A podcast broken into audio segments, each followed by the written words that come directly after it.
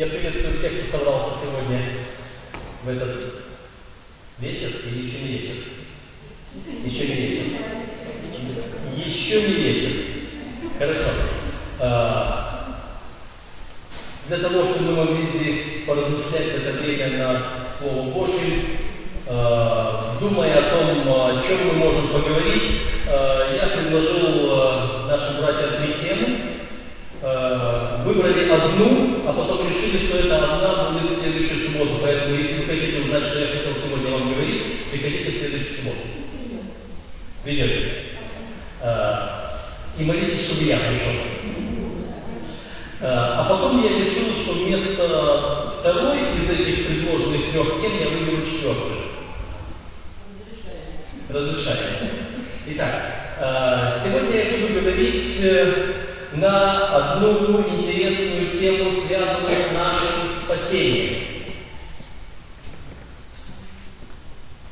Вы знаете, в Священном Писании есть очень много образов, которые Господь использует для того, чтобы показать нам спасение, которое Он совершает для нас. Сегодня утром я говорил о Никушане, об этом медном змее. Это один из образов спасения. Э, таких образов в Священном Писании есть очень много. Э, наверное, третьим образом в Священном Писании является, давайте почитаем мы этот текст из Бытия. Э, Бытие, эта глава должна быть Девятое.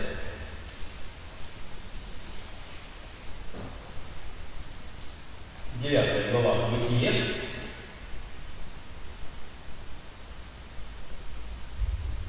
И здесь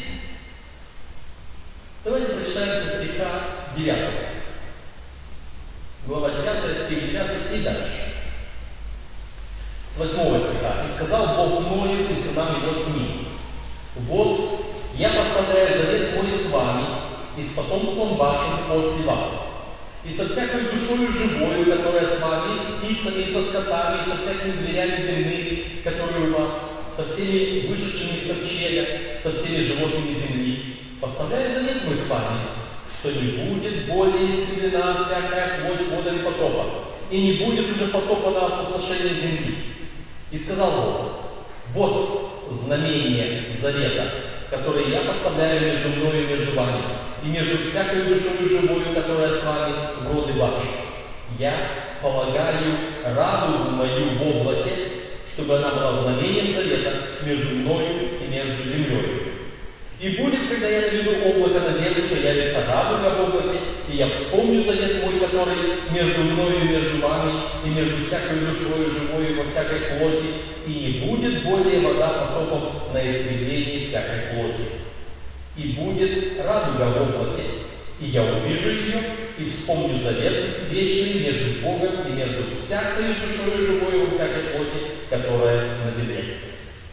И сказал Бог Ною, вот знамение завета, которое я поставил между мной и между всякой плотью, которая на земле. Радуга. Кто из вас задумывался когда-либо, что радуга – это божественный символ спасения? Задумывались. И мы, читающие Священное Писание, очень часто радуемся, когда видим радугу. Часто приятно, когда мы э, вдруг случайно после дождя, иногда во время дождя, иногда перед дождем, иногда дождь где-то там далеко, и только тучи грозные, и вдруг мы видим радугу. А особенно если радуга полная, а особенно если радуга двойная, и тройную видели радугу, ну это, наверное, тогда всем троим будет благо. Мы привыкли рассматривать радугу именно как вот этот завет, как символ, как напоминание о том, что Бог благоволит нам. И очень часто человек может быть, переживает о чем-либо, и тут вдруг радуга, и кто-то ему говорит, все будет хорошо, не переживай. Согласны, да? Размышления о различных символах завета, которые Господь поставил с человеком, мы можем сказать о том, что есть, по крайней мере, два вида завета. Слово «завет», э, если мы посмотрим на значение этого слова, может быть рассмотрено в двух разных вариантах. Есть один завет, который э, больше соответствует латинскому слову «тестамент», который означает договор. Это практически договор между двумя сторонами, когда говорится, ты делаешь вот эту часть, я делаю вот эту часть. Вот, э, значит, как обычно состоит э, план договора или формат этого договора, который заключается.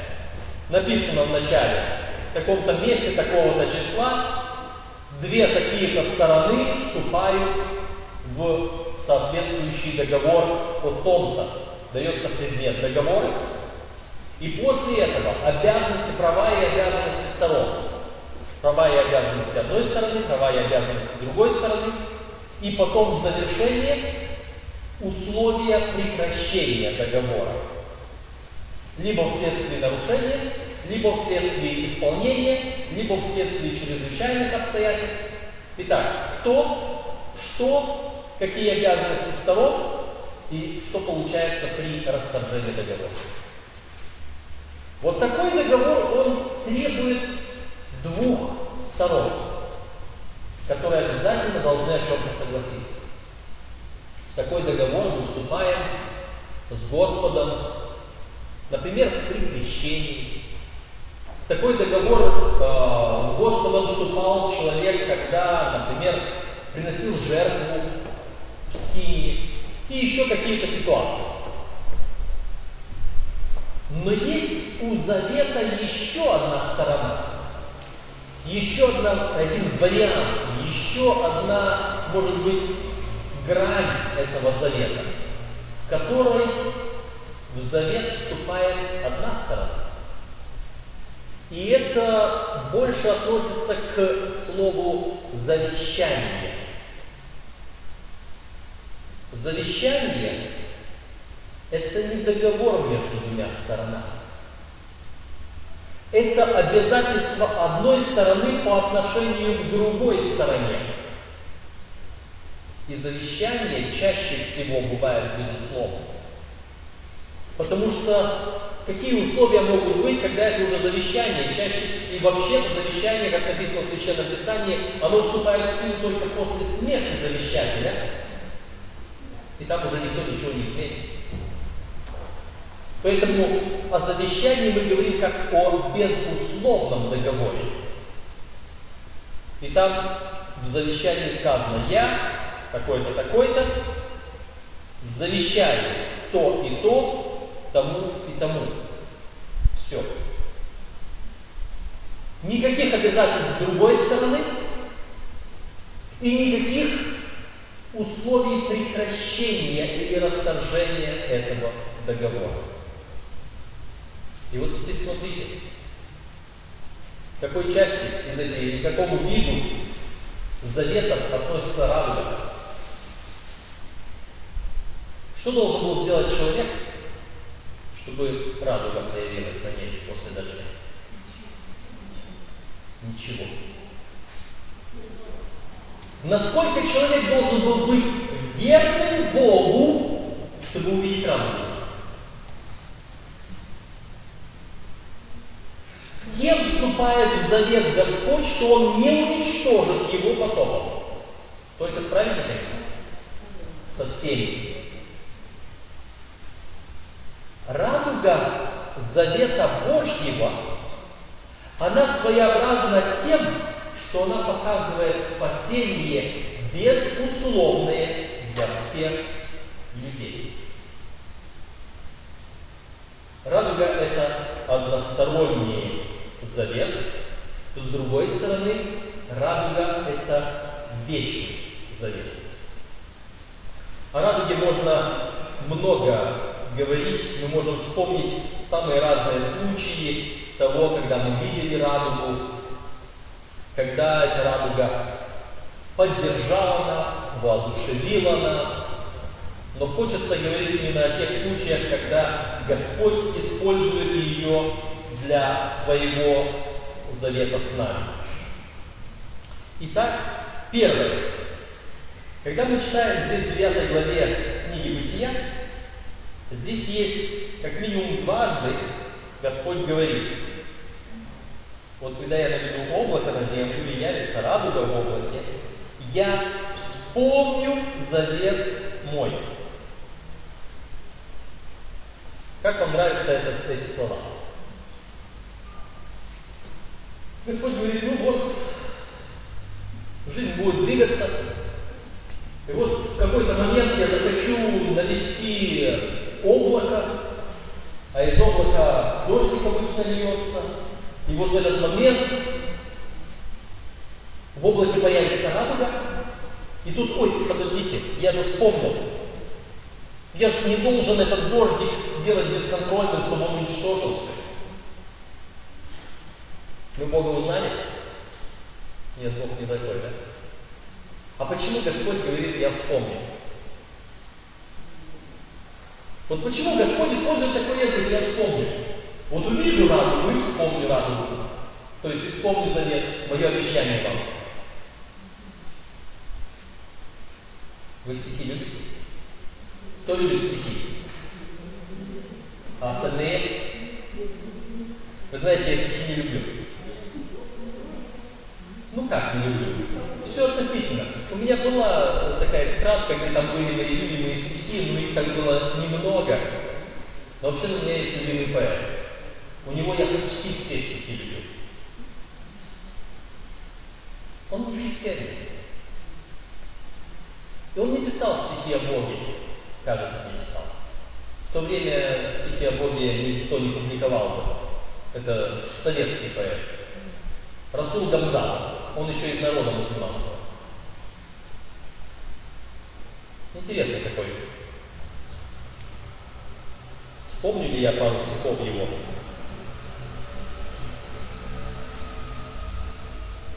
Приходи ко мне. Заходи к нам ночью, заходи днем, а не зайдешь, так не поймем. Боишься, и мы когда-нибудь потом к тебе зайдем. Это Расул Гамза. Нравится мне его стихи. Суть не о стихах. Поэт Расул Гамзатов однажды в то советское время поехал за границу. Сегодня нам, ну что, поехал за границу, не поехал. Сегодня любой человек захотел, поехал, были бы деньги. В то время деньги были, а вот за границу будь кого не пускали. А когда пускали, то только поодиночке, имеется в виду, семью целиком не пускают. Родители могут, дети должны остаться. Или если детей нет, то один супруг едет, другой остается.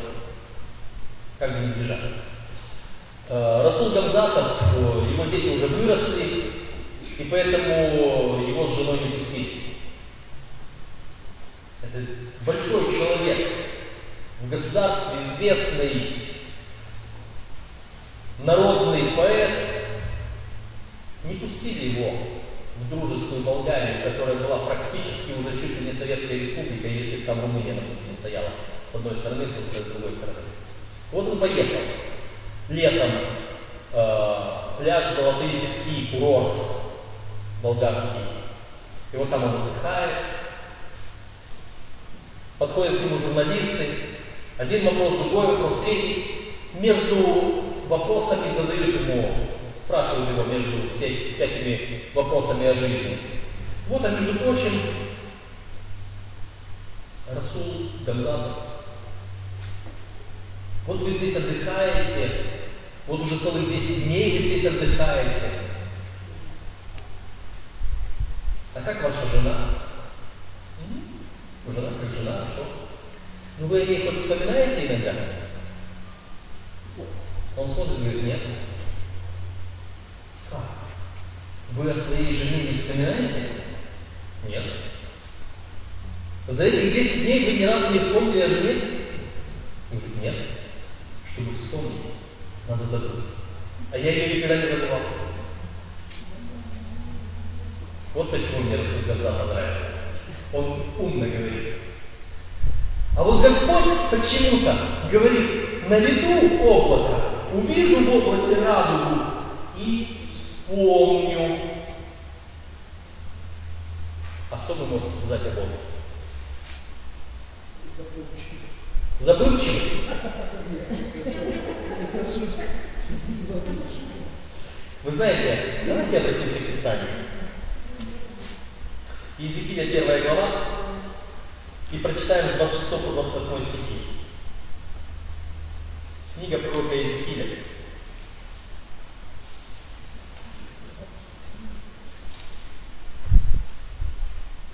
Иезекииль, первая глава. С 26 по 28 стихи. А над сводом, который над головами их, было подобие престола, по виду как бы из камня сапфира, а над подобием престола было как бы подобие человека вверху на нем. И я видел, и видел я как бы пылающий металл, как бы вид огня внутри его, этого человека, и вокруг, от вида чрест его выше, и от вида чрест его ниже, и как бы некий огонь, и сияние было вокруг него. Это о чем речь идет? Это видение Бога на престоле его. Он видел некое подобие престола, он видел на престоле подобие человека, и вот этот пылающий огонь. Это пророк видит Бога. И дальше, 28 стих. В каком виде бывает радуга на облаках во время дождя, такой вид имело это сияние кругом. Сияние кругом Бога и Его престола имеет вид радуги после дождя. Подобные тексты мы найдем в Откровении, как минимум важно. И вот теперь давайте мы подумаем, когда Бог мог успеть забыть. Он говорит, всякий раз, когда я увижу радугу, я вспомню. Как часто Бог видит радугу? Он в этой радуге живет. Он в этой радуге живет. И поэтому он всегда помнит. И только он иногда разговаривает с нами на нашем языке. Он говорит, вы иногда забываете, правда? И вам приходится вспоминать, да? И вы время от времени вспоминаете, о, так это же Господь. Иногда мы так забываемся, что кажется все естественно, а потом вдруг раз вспомнили, так это же Господь. Ну, Господь говорит, знаете, я тоже иногда могу так вспоминать. Так это же у меня есть люди. И как часто он вспоминает? Всякий раз, когда радугу видит. А сколько он радугу видит? Всегда. Вот такой наш Господь. И вот такой его завет. Вот настолько Он верен нам. Вот настолько Он нас любит. И Он всегда готов нас спасать. Итак, продолжаем размышлять о значении радуги как завета спасения. Давайте мы прочитаем э, текст из э, второй книги Царств, первая глава, и здесь посмотрим, какой текст мы прочитаем. Вторая книга Царств, первая глава,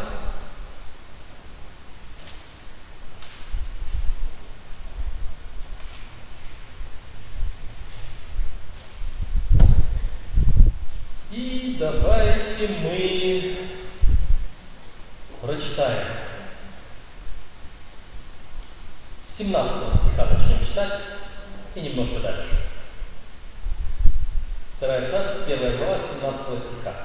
«И оплакал Давид Саула и сына его Иоаннафана сею плачевную песню, и повелел научить сынов Иудиных луку, как написано в книге праведного, и сказал, «Краса твоя, о Израиль, поражена на высотах твоих, как пали сильные. Не рассказывайте лгете, не возвещайте на улицах Аскалона, чтобы не радовались дочери филистимлян, чтобы не торжествовали дочери необрезанных. Горы Вилуйские, да не сойдет ни роса, ни дождь на вас, и да не будет на вас полей с плодами, ибо там повержен щит сильных, щит Саула, как бы не был он помазан елеем, без крови раненых, без стука сильных, лук и анафана не возвращался назад, и меч Саула не возвращался даром. И дальше продолжается эта песня, плачевная песня, как он называет, песнь Лука. Как пали сильные добраницы, жены Иоаннафан на высоках твоих. Скорблю о тебе, брат мой Иоаннафан, ты был очень дорог для меня, любовь твоя была для меня превыше любви женской. Как пали сильные, погибло оружие бранное. Вы скажете, а какое это имеет отношение, да? Что это за история? И почему сказано вот так немножко непонятно и повелел научить сынов Иудиных луку.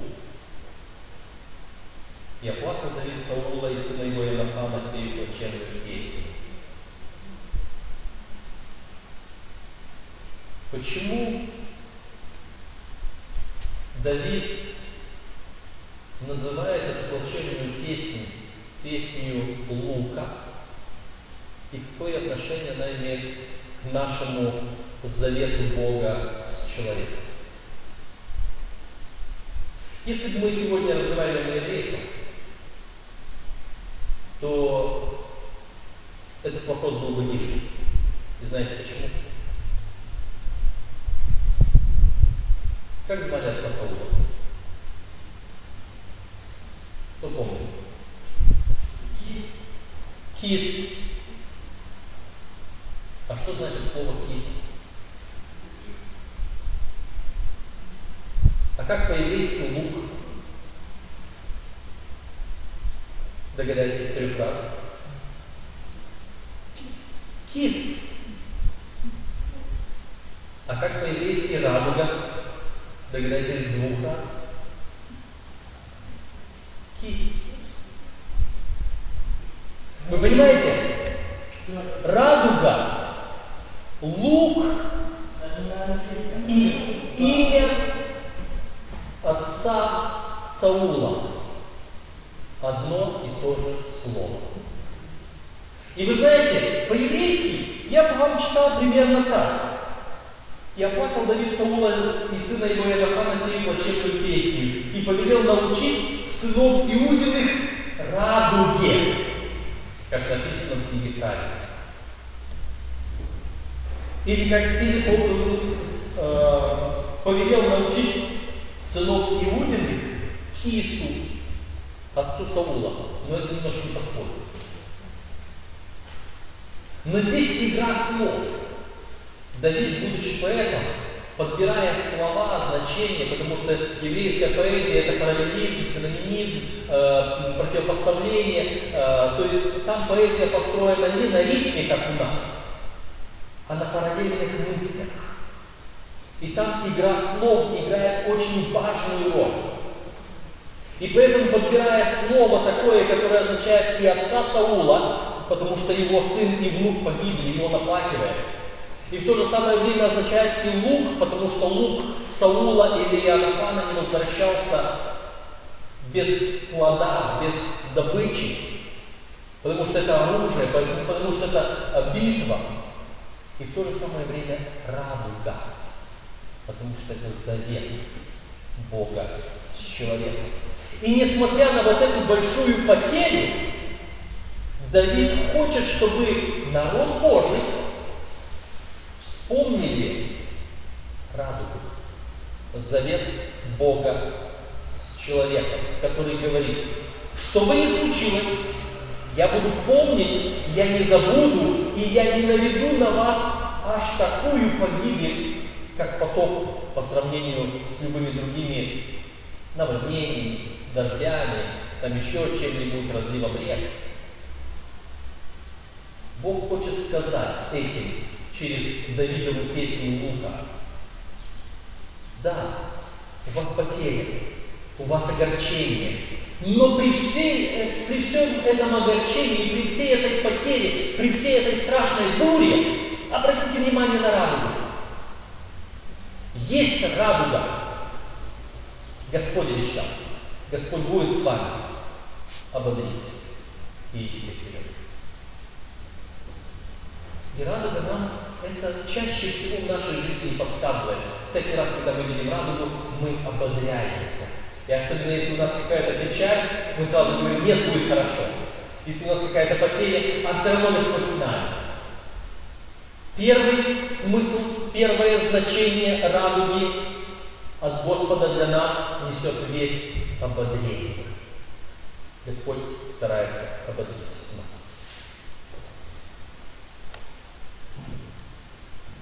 Прочитаю еще один текст. Значит, с одной стороны, мы говорим, мы видим в радуге ободрение, ликование, мы смотрим, что Господь хочет показать нам радугу даже тогда, когда у нас темные тучи на небосклоне нашей жизни. Есть интересная книга, книга пророка Авакума. Третья глава.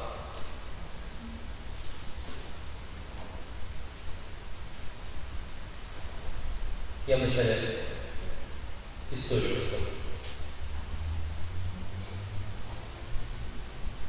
Это случилось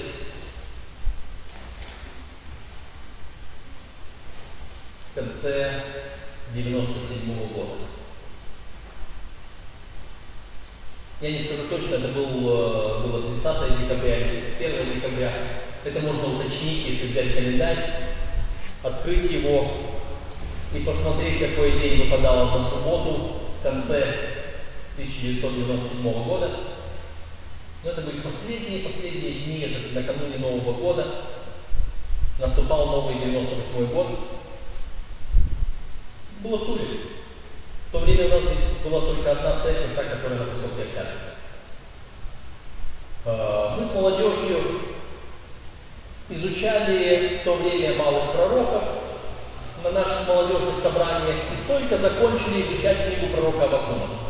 И всякий раз у нас, как только мы закончим какую-то очередную книгу малого пророка, мы э, в очередную субботу делали такое торжественное собрание и э, на, на этом торжественном собрании разбирали эту книгу, какие-то сценки ставили по этой книге, какие-то э, выводы делали, проповедь на эту тему звучала и так далее.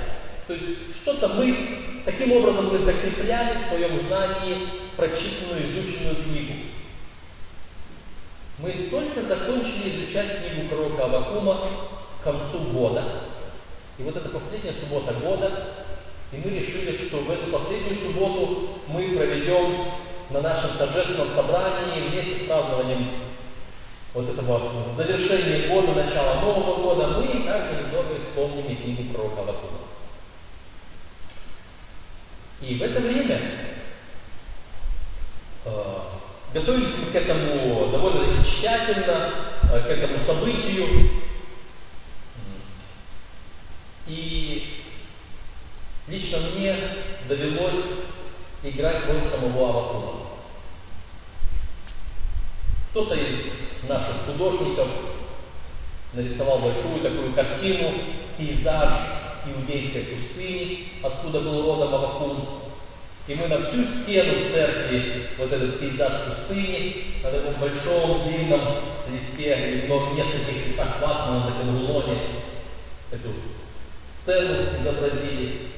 Меня должны были одеть в одежду тех времен, чтобы я был похож на Авакума. А еще перед этим мы с э, группой молодых людей тщательно подбирали музыку под каждую фразу третьей главы Авакума. А эта третья глава Авакума очень интересная такая, молитва Авакума для пения. И поскольку это была молитва для пения, мы хотели наложить ее на музыку, продекламировать ее. Мы подбирали под каждую фразу, а там есть и такие мягкие, и радужные, и громогласные, и тревожные, самые разные моменты, эпизоды, самые разные фразы.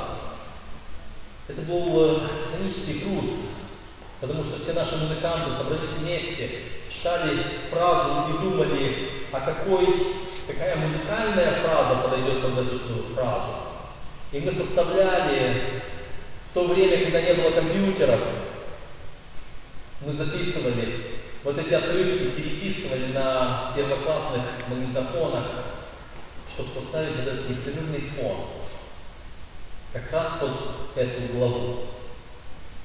И чтобы это звучало еще лучше, мы использовали профессиональный магнитофон, который э, в то время привезли с определенной целью из-за и доверили лично мне э, для того, чтобы я был ответственен за него. Профессиональный магнитофон, знаете, в то время сложно было найти импортную технику. А профессиональная импортная техника, которая стоит и для иностранцев дорого, для нас это было что-то неподъемное. Но это было зато качество. Как включишь, послушаешь. На репетиции мы просто все были в восхищении от того, как это все должно было звучать в реальности.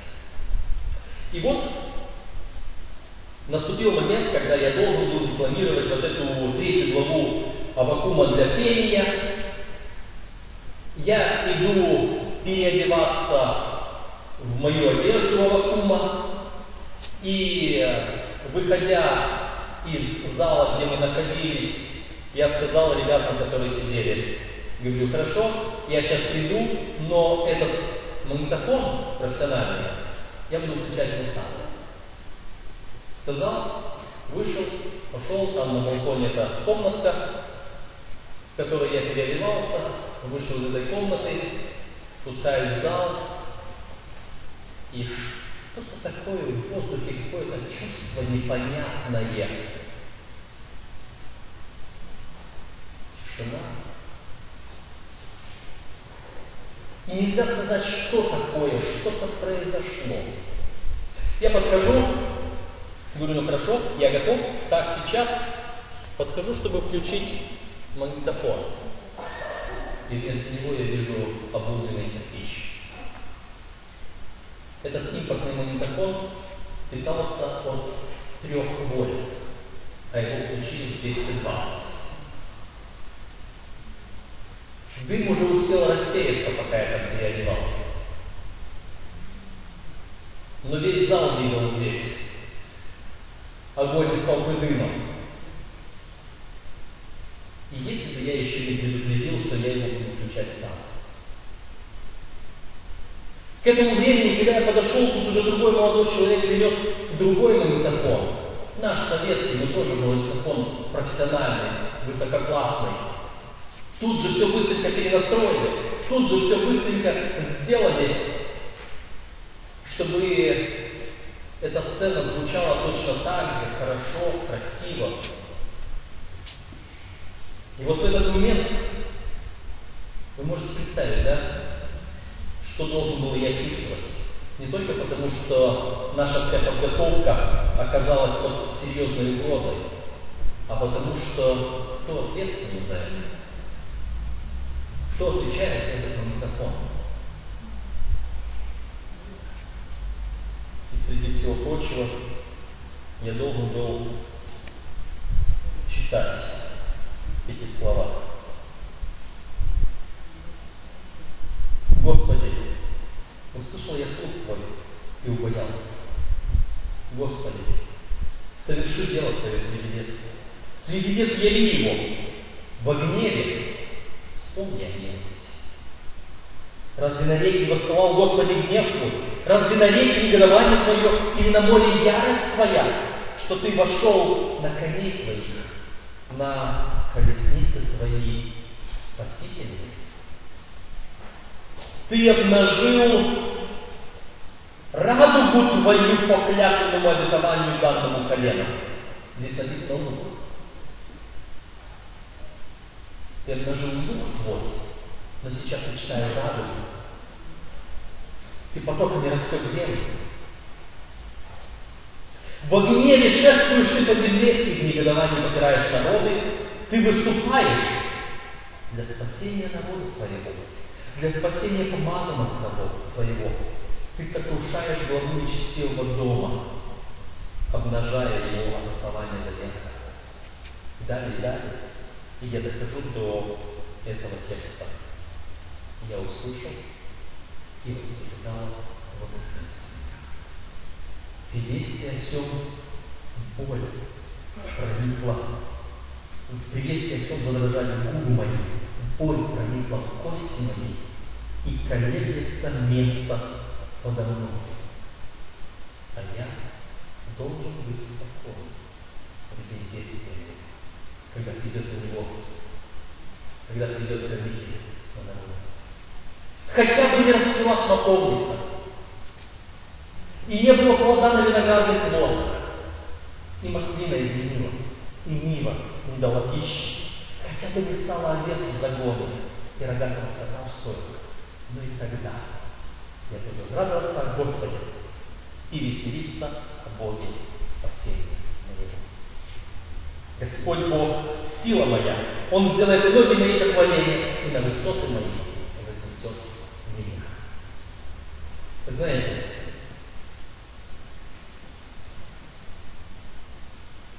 Господь потом разрешил вопрос с этим сгоревшим магнитофоном. И до сих пор у меня где-то в стуле, на память, в стуле, я говорю, как я сейчас не в стуле, где-то в доме родителей здесь, на память остался этот огромный кирпич. Я его возил с собой в Америку гораздо позже, когда я туда поехал, пытался, думал, что я там его смогу восстановить. Я видел такие магнитофоны в продаже, смотрел на их цену, и я потом привез его обратно. И он у меня где-то там лежит на память о том событии. Но суть не в этом. Суть в том, что Господь подобрал для меня такой момент для моего воспитания, для моего обучения, для того, чтобы научить меня этой, этому важному делу, а я должен быть в день бедствия. И я почему об этом говорю? Потому что в этом тексте я вам уже прочитал радугу. Потому что не на реке высылал гнев Божий. Он обнажил радугу свою по клятвенному обетованию своему, чтобы спасти.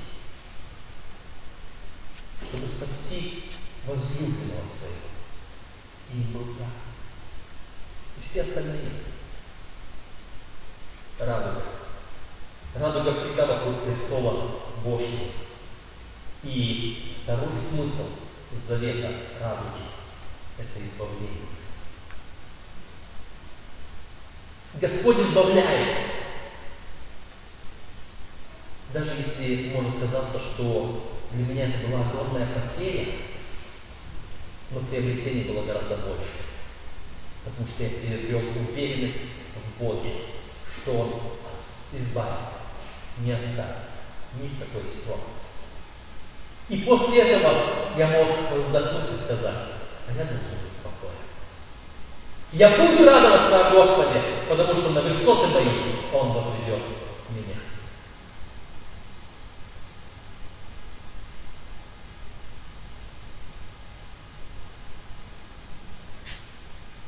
Откровение, 4 глава, 3. И здесь я вижу еще одну радугу. Мне даже не нужно читать слово лук, как слово радуга. После всего я взглянул, я первый стиха читаю. И вот дверь отверстия на небе.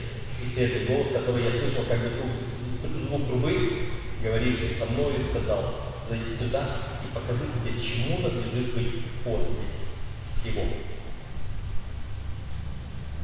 И вот И тотчас я был в духе, и вот престол стоял на небе, и на престоле был сидящий, и сей сидящий видом был подобен камню ясности от лису, и радуга вокруг престола, видом подобная смарагду.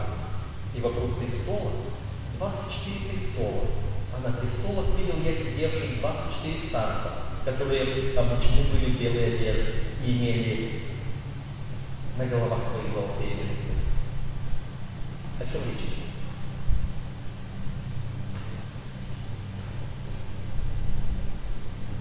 Иоанн описывает события перед вторым пришествием Христа. И опять радуга.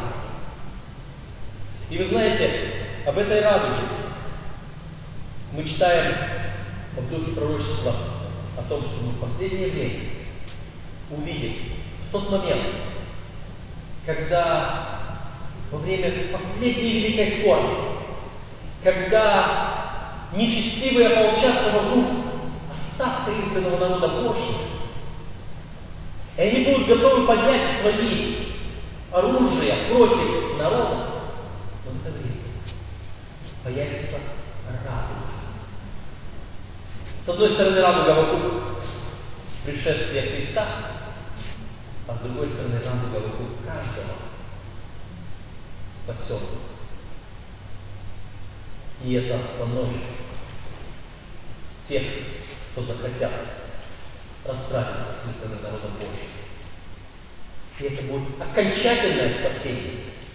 Это будет то, ради чего Господь вообще затеял все свои заветы. Это будет второе Христа. Это будет конец греху, страданию, и опять будет радуга. Радуга – это ликование. Радуга – это ободрение. Радуга – это избавление. Радуга – это вечное спасение. Пришествие Иисуса Христа. Сегодня я хотел бы, чтобы вы видели радугу всегда. Даже может тогда, когда ее нет в Даже может быть тогда, когда сияет яркое солнце и никаких туч, но чтобы вы видели и помнили радость. Чтобы вам не приходилось вспоминать, потому что вы никогда не забываете. Точно так же. Потому что Он нас любит, и Он заключил с нами односторонний завет. И Он сказал, я Благодарю вас.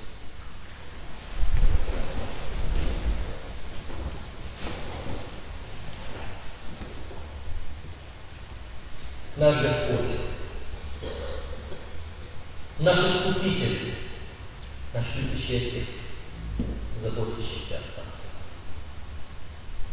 Мы благодарны Тебе за тот завет в радуге, который Ты поставил вместе с нами.